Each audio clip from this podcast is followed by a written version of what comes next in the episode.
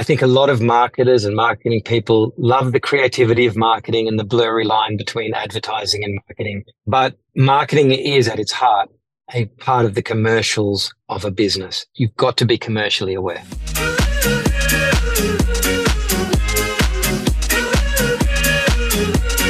Jobs in AdTech. If you're looking for a new role in the industry, there's only one place to go free job listing for all recruiters and talent acquisition managers until September. Go to jobsinadtech.com today. Jobs in AdTech.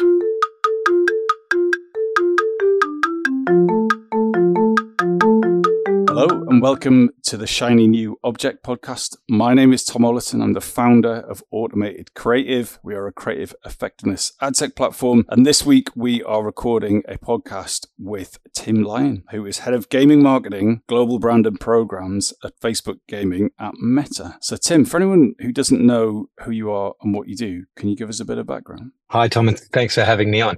Um, I am, as you've said, I, I lead the gaming program at uh, Meta, marketing program. I come to that via a fairly circuitous route. I started my career in hotels and restaurants in Sydney, in Australia. Um, that was I studied hotel management, and that was my the beginning of my career, uh, and really enjoyed that. Uh, but was always interested in entertainment, and specifically at that point, cinema. Uh, and through reasons that don't bear going into now, I managed to pivot to a job working on movies and had a 15, career, 15 year career as a assistant director, a film technician, crew member on films and television in Australia and around the world that brought me to uh, Ireland and the UK, and I now live in Ireland. And then when I was about 15 years ago now, I was planning to sort of settle down and get married and have children, I needed to leave that circus of, of filmmaking and decided to try to get a more sort of stable job and was lucky enough to have a friend who was an executive coach and she shepherded me through what my interests were. And back there and back then was the early days of social media and the internet. Uh, and we identified that tech and the internet and creativity were, were areas of interest. And so I sort of ended up again. I won't go into the detail, but I ended up uh, at Social Media World Forum many many years ago, and I met the founder of a social media agency. I was he was kind enough to let me uh, join him as a sort of a placement, unpaid placement, which I could thankfully afford to do for a brief period at that time. And through one thing or another, that led to a contract role at Sony Electronics in London as the head of social media there, or certainly as a beginning as a as a social media contractor. That led to the head of social media role uh, for all of Europe uh, as and a full time position at Sony. And then I got uh, headhunted, I suppose, by Activision Publishing, um, and ended up leading digital uh, digital marketing for the international markets for Activision Publishing in the UK, uh, which is Call of Duty, Destiny, uh, a handful of other titles. Uh, which was fabulous and worked there for a number of years and then moved. My wife is Irish and we decided to move back to Dublin. So moved back to Dublin and I was a client of the gaming team at Meta. And so I tried to leverage those contacts. And again, there's a good long story about the interview process and the jobs I went for at Meta and then the job I eventually got. But perhaps that's for another time but I ended up in this role as the head of EMEA marketing, which then evolved into this global brand and programs role uh, at gaming at Meta at Facebook Gaming, which has been a brilliant part of my life for the last four years. So, in that career, what has been the best investment of your own time, energy, and money? Interesting question, and it's more recently than than sort of back in the day. But I mean, obviously, a big investment has just been probably the blind ignorance of being willing to have a go at things with my career pivots. I just kind of always took the closed my eyes and took the leap, and that got me these different careers. But in my marketing career, as I've become more senior and been more very career focused rather than just trying things, uh, I have when I've I mentioned moving back to Dublin after I wrapped up the role at Activision, for which I was um, commuting for about six months back and forth between London and Dublin. And then when that role finished, um, I was not working. I was in Dublin and I thought, you know, mid forties, And I thought, if not now, when will I get fit? And I invested in in health training, gym, something I'd never ever done, joining a fitness club. And focusing on my fitness has was never planned. I was sort of, I'm now interested in some of these people like what Andrew Huberman and Layne Norton who talk about the value of exercise and health to all of your life. But back then it was just, like, you know, I'm in my mid forties. I need to get a bit, bit fit. And the impact that had on my career, my ability to think, the clarity that I have when I'm trying to solve a problem has been remarkable. And I'm not one of these people where like everyone should I think everyone should exercise. I think everyone should do therapy. I think everyone should do all of these things. But for me, and I guess that's the only thing over which I have any control, it had a tremendous impact on my ability to just have an even keel, think through problems, uh, and has been a huge investment. And very thankfully at Meta, you know, we're very well looked after at Meta. And uh, when I got that job, there's a stipend for health and wellness, and that only made me double down because that meant I could pay for personal trainers and things like that. Uh, and, you know, I'm by no means a super fit. I'm not a triathlete or anything like that. I'm just, I exercise four or five times a week and it just, what it does for my head more than my health is, is incredible.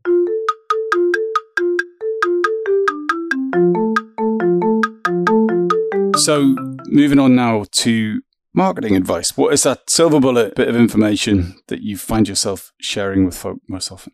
Again, there's going to be a slightly apocryphal story in here, Tom, and you forgive me, but excuse me. Um, but my tip is understand the commercials of your business. I think a lot of marketers and marketing people love the creativity of marketing and the blurry line between advertising and marketing. But marketing is at its heart a part of the commercials of a business. Uh, excuse me. uh, I remember being at Sony fairly early, as I said, in, in, my marketing career, and myself and my team were planning some social marketing, uh, and the, it was for the new Bravias. And someone on my team had proposed this competition. The Sony office in London is near a, near the Mercedes track, and it was an F1 weekend, and we sort of again, I won't go into detail, but we thought about a tie-in between F1 a competition, a track day for people, and then they'd come home to have a new Bravia and they could watch the the Grand Prix on their new television, and that's what the winner got, sort of thing. And we thought it was a good enough idea. I don't. I have a big aversion to competitions. I mean, marketing's changed a lot since then, but I think you remember the engagement bombs of social marketing, anything for, for engagement, regardless of the impact. And I think that's at the core of this lesson. Anyway, we had to present, they just brought in a new head of Marcoms from Japan, who was a pretty serious guy, and we had to present the idea. And we presented this, you know, we worked on decks and pretty pictures and how it was going to get good engagement, et cetera, et cetera. And he looked at us and he said, how many Bravias do we sell in Europe every year? And I didn't have a clue. My team didn't have a clue. We were completely disassociated from the commercial side of the business, from how the marketing was going to impact or be impacted by what we needed to do as a business. And that's what, that's the, the top tip for me is just you, you need to be dialed into what the commercial objectives are, not just the marketing objectives. And I think it's very easy, particularly with self-serve and, and digital and the ease at which you can get to market with marketing now compared to how it used to be with planning and buying and insertion orders and, and those sorts of things. And, and I mean, I know that Martech and digital media is not new, but I still think it's very easy to get something out there and that ease comes sometimes comes at the cost of disassociating from the commercials. So that's that's my top tip is you've got to be commercially aware. So that's a very interesting context for your shiny new object, which is gaming. So we both know what gaming is, but why is it your shiny new object in a marketing context? I think the scale is sort of staggering and the diversity of what it is, you know, the one word gaming doesn't really capture it in the same way that I suppose these days television doesn't really capture broadcast, streaming, etc., etc. But when I started, when I came from Activision, where we were working on Call of Duty predominantly and a couple of other titles, and it was the PlayStation 4 and the Xbox. I'm never good with my Xbox names because I'm a PlayStation guy, but the new consoles, the, the, the, the fourth generation of consoles had just been released. And, you know, they're big, big financial you know, uh, commercial uh, items, those games and, and the console cycles, they're big deals in, in the whole media world, but certainly in the gaming world. Anyway, I thought I knew everything there was to know about gaming. Oh, sorry, that's slightly overstated, but I thought I was well versed in what gaming was and the gaming market, et cetera, et cetera, et cetera. And then when I got this role at Meta, with Facebook at the time, but at Facebook Gaming, uh, and I started there, I very quickly realized how little I knew because 80% of the market is mobile, not just Facebook's, but globally. 80 plus percent of the gaming market worldwide, which is now about 150 billion annually, give or take, uh, is mobile games. And by virtue of being mobile games, it's not just the cliched teenage guy in the in his mum's basement playing Call of Duty or World of Warcraft. The diversity of the audience, the depth of interests, the different commercial models of games from free to play to uh, you know uh, in-app purchase to subscription um, and console, mobile, and you know uh, it's, it's it's a staggering, huge global audience of highly media connected people across from again as i say it's a, it's a fairly broad church but they're all fairly media connected people i mean my mother who plays solitaire but doesn't consider herself a gamer is still you know connected to media quite more than she probably even realizes uh, it's i think it's under it's misunderstood or under understood for for to use a very bad term by brands and marketers more generally. I think it's dismissed. People think cinema, they think streaming, they think TV audience, not as not as marketing channels, but as media consumption habits. They don't people don't often think about the hours and hours that people spend consuming games and the window of opportunity that presents to marketers and to brands, but just that behavior, which is not, I don't feel personally, and maybe I'm not reading the label well from inside the bottle, but it doesn't feel to me like a lot of commercial brands or people think about gaming when they think about media consumption.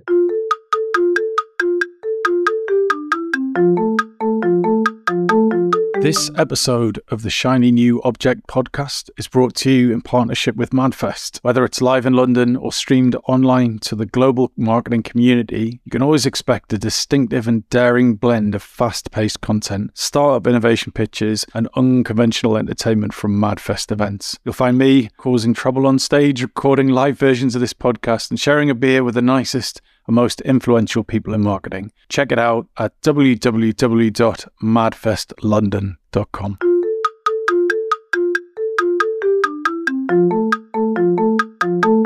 So, my own insight here. So, Automate Creative works with a very large number of very big brands all over the planet running campaigns through the funnel, right?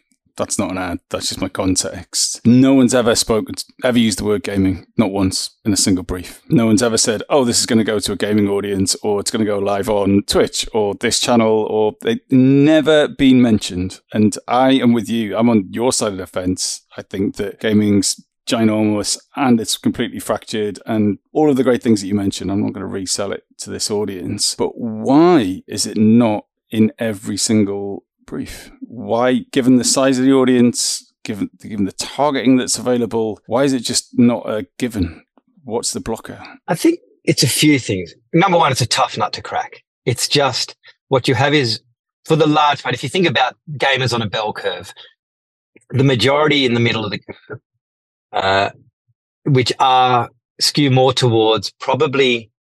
This is not. I'm, I'm going to contradict myself shortly, but there is a there is a skew towards younger male gamers. Mm, I, hesitate to say that, but for the sake of this argument, this works to, to answer your question. And they are highly media literate. There's a large, let me put it this way. There's a large proportion of gamers who are highly media literate. Uh, I, you know, I don't know if you remember, I'm sure you remember, but um, when ad blockers first came out, uh, you know, on PCs and, and sort of on the web, and gaming, the gaming audience were, particularly the PC gaming audience, were the first to adopt ad blockers and mobile ad blockers as well. They are just tuned in to what is, you know, they overclock computers. They know they, they, they, they skew techie. They understand media in, in, in a way, not the way perhaps media professionals do, but they, they know what they like and they're, they're discerning, I guess. So that's one thing. It's a tough nut to crack because you've got this sort of highly media literate audience. Um, but you also mentioned fragmentation. But I think the reason people don't think about it is they do still think that it isn't a diverse, necessarily high value audience in so much as if you think it is just young men on consoles, a consoles, I would I would guess that the vast majority of people think of gamers and gaming as the console based behavior, and consoles aren't an advertising channel. It's a hard unless you get a brand an IP partnership with I don't know Marvel Spider Man, and you can get you know there are some companies that are doing in game ads as part of the game creative, like billboards in a city. Like if you think about Grand Theft Auto, and you can imagine someone doing actual branded billboards and, and, and outdoor advertising in that game. That's there, but that's tiny. But actually, the vast majority, as I said, 80 plus percent of the addressable market are on mobile, which, as you said, Tom, is a really easily targetable, easily reachable audience. And actually, uh, colleagues of mine at what uh, the Meta Audience Network at our, our ad tech uh, platform uh,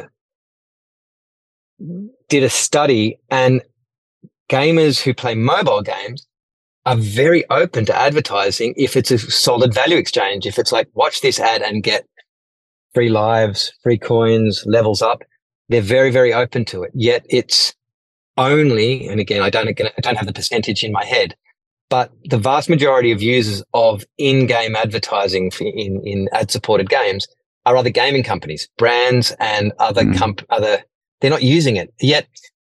The the I, I can't stress enough the diversity of the gaming audience of you know people of all and actually interestingly we did a study in 20 where are we now 23 in 20 2021 we did quite a deep study of uh, representation in mobile gaming and it was a consumer study and it's available um, i can give you a link for show notes or something if you like but it's available at the meta for business site um, and the how am I going to put this? The, the diversity of the gaming audience in terms of how people identify who play audiences in terms of gender, race, under all underrepresented groups is probably again, I'm, I'm making some assumptions here because I don't have the data in front of me, but it skews more diverse and those harder to reach markets are actually probably easier to reach through gaming because that's where a lot of people are spending their time who are, you know, not sort of I mean,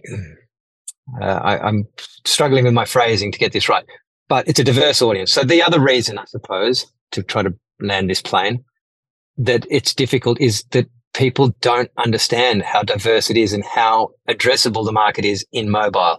Because I don't think a lot of brands or, or marketers think about mobile advertising in game.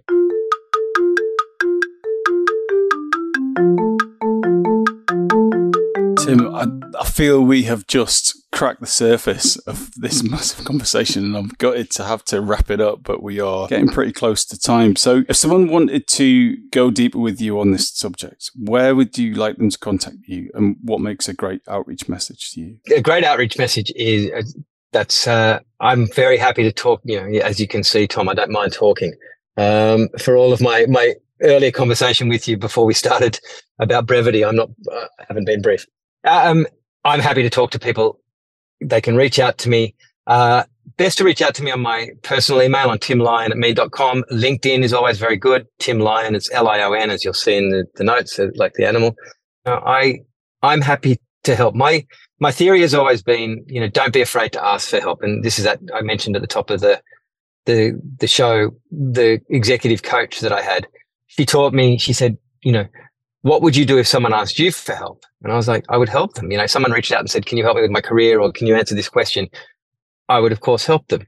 And you have to remember that yourself. Don't be afraid to say, Hey, I have a question or Hey, do you think you could introduce me to, or can I talk to you about XYZ?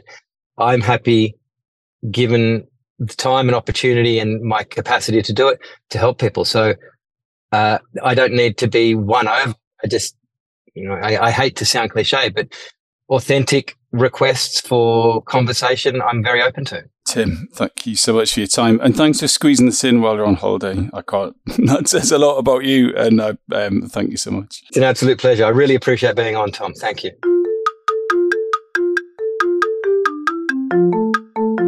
Hi. Just before you go, I'd really appreciate it if you could take the time to write a review of the Shiny New Object podcast on Apple Podcasts or iTunes, whatever it's called these days, or whichever podcast provider you use. We're an indie podcast, so it would go a long way for us if you could just share the word and give us a bit of a support on those channels. That'd just be fantastic. If you haven't got time, that's also cool. And yeah, if you could tell your colleagues about the podcast and also, if possible, don't forget to subscribe. And I'd love to hear your feedback. Uh, if you'd like to speak on the podcast or be a guest or you think I'm asking the wrong questions, anything, I'd be super interested to hear what you think. So please email me at tom at automatedcreative.net. That's T O M at, uh, I'm not going to bother spelling it. Anyway, you'll work it out. Thanks so much.